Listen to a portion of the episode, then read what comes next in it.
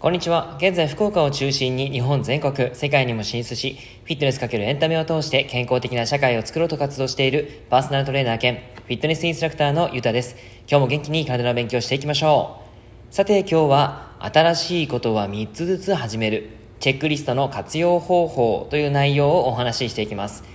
昨日はなりたい自分になるためには理想の行動を1回だけ取れればいいというものじゃないよっていうことをお話ししてきました。まあ、当たり前のことなんですが、改めて聞くとすごくためになることがあるかなと思いますので、もしよかったら聞いてみてください。で、今日はですね、新しいことは3つずつ始めるということで、今の自分を変える。これはですね、別の人格に変わるわけじゃなくて、今の自分がより良くなることですよね。それは当然のことながら一気にじゃなくて少しずつであることが望ましいかなっていうふうに思います。少しずつ着実にやるからこそ、まあ、歯磨きと一緒で習慣化していく。そういうことがとても大切ですし一気に変わろうとするとですねやっぱり無理が生じてしまうんですね。ちょっと今バイクが通っちゃいましたけどうるさかったですね。はいすいません、えー、でダイエットもそうなんですけど急激にダイエットした方は高確率でリバウンドする可能性が上がりますし体を壊すリスクも増えます。だから急激なダイエットっていうのはあんまりおすすめしてない。長期的なダイエットがすごくおすすめですね。はい。というわけで、えー、ちょっと逆説的な話になってしまうかもしれないんですけど、頑張りすぎるということは禁物です。えー、行動科学の観点からお勧めされているのは、新しい行動を身につけるときは、せいぜい3つからというふうにされています。簡単なことを3つずつやってもらう。それが確実にできるようになったら、次の3つに移るという具合ですね。で、英語の勉強ですね。あの、僕はやっているんですけども、英語の勉強をしようというなら、1日に覚える単語は3つまで。で運動習慣を身につけたいならせいぜい週に3つまで。とかそんな形のレベルなのかなというふうに思います。もちろん厳密にですね3つずつというわけにはいかない分野もありますのでまあ物足りないって感じるくらいというふうに考えてもらえばいいかなって思います。ここで大切なのは小さなこと一つ一つについてできたっていう達成感を味わうということです。達成感の心地よさを自分に知らせてあげる。自分を褒めることに、えー、自分を褒めることになれるということですね。こうしていい結果を自らに与えることで次の行動が簡単にそして勇気が勇気を持って、えー、取れるようになります。だからこそハードルを高く設定することは逆効果になるんだよっていうことを覚えておいてください。で日々のですねストレスっていうのは、えー、見える化することがとても重要だったりします。昨日のお話でもそうなんですけども小さな習慣とか小さな行動から、えー、やっていきましょうというふうに言っているのは行動は小さければ小さいほど取り組みやすいだけじゃなくて曖昧さが排除されるんですね。曖昧さが排除させるさ,、えー、されるです。例えば1日に英単語を3つずつ覚えようというのは明確ですよね。やってみて実際にできているかそうでないかも検証できます。でもこれから1年間英語の勉強頑張ろうというのはだいぶ曖昧ですよね。こういう曖昧さは気づかぬうちに僕たちに大きなストレスを与えてしまいます。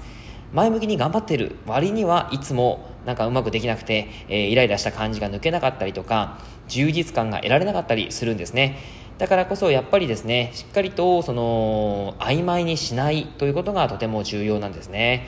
えっと、前の放送で自分の抱えている怒りの原因というのもお話ししてますが不安や怒りとかそういったマイナスな感情もその正体を見極めれば解決できます。それを曖昧に放っておくとどんどんどんどん増幅して止められない怒りになってしまうわけですね。僕たちは日々の暮らしにおけるストレスを最小限にするためにできるだけ曖昧さを曖昧さを排除して見える化を進める必要があるんです。というわけで、えー、そのチェックリストを有効に活用する方法というのをお話ししていこうかなと思います。えっと、見える化をするために漠然と頭の中に何かを持ち続けること、これはやめましょう。ちょっと質問ですが、えー、あなたのストレスになることは何でしょうか？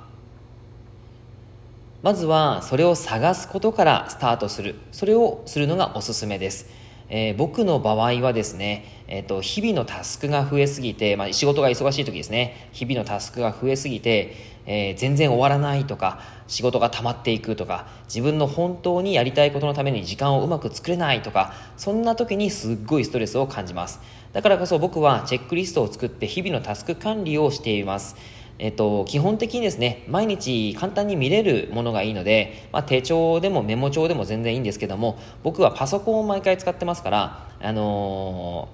ー、えっとですね、パソコンの画面上、Mac のパソコンの画面上に、えー、エトックパッド、エイトックパッド、ちょっと読み方がわからないんですけど、ATOK パッド、PAD ですね。っていうものをダウンロードして、それを利用して管理しています。エトックパッドかな？アトックパッドかな？ちょっとわかんないんですけど、はい。えー、それを見てですね、あの、あ、今日これをしなきゃいけないとかですね、あ、これを終わらせておかなきゃいけないなっていうふうにタスク管理をしております。そこにですね、毎日行うタスク、本日終わらせたいタスク、そして優先順位、あの、高い低いのタスクですね、それに分けて管理してます。えー、それをですね朝に優先順位が高いタスクの中から本日中に終わらせたいもしくはある程度進めたいタスクを選んでどのくらいで終わるかを考えます。えー、大体これだったら1時間2時間ぐらいかなとかですね。それを考えて、えー、それを終わらしていく。ということですね。これでちゃんと終われば予想通り終わったということで同じような案件があっても予想通りの時間で終わります。あの、まあ、もしそれが終わらなかったら今の僕にはもうちょっと時間が必要だったなっていう風な検証というスタイルでやっているので、あの、マイナス思考にはならないんですね。で結構ですねその場合やり方を改善するということがとても大切ですし、あの、そもそも時間の予想が合わなかったのかっていうふうに次に考えていかします。マイナス思考で考えてしまう。そのそれが自分を責めてしまう一つの材料にしてしまうと良くないですね。ああこれをやろうって決めてたのにできなかった。自分ダメだ。みたいな感じで、え、責めてしまうのは非常に良くない方法です。だからそれを検証という立場で考えていく、え、やり方を改善するのかそのそもそもの時間の予想が合わなかったのかということに関して考えていくことですね。こうすることで生産性自体が徐々に高まっていきます。そしてちゃんとできたって時はその後の自分が本当にやりたい時間を作れるという報酬がありますしああ終わったっていうね達成感があったりします。いい行動を継続するには楽しいとか感謝賞賛といった、え報酬が不可欠になります。まずはいい行動を継続するためにも自分はどんなことでストレスがたまるのかどのようにすれば継続できるのか何を用意したら自分が嬉しいのかっていうのを考えてあげるといいです。え冒頭にもお話ししましたが何事も少しずつです、えー、ぜひいい習慣を作っていきましょう今日は以上になります。内容がいいなって思えたら、周りの方にシェアしていただくと嬉しいです。また、いいねマークをしていただくと励みになります。今日もラジオを聴いてくださってありがとうございました。では、良い一日を。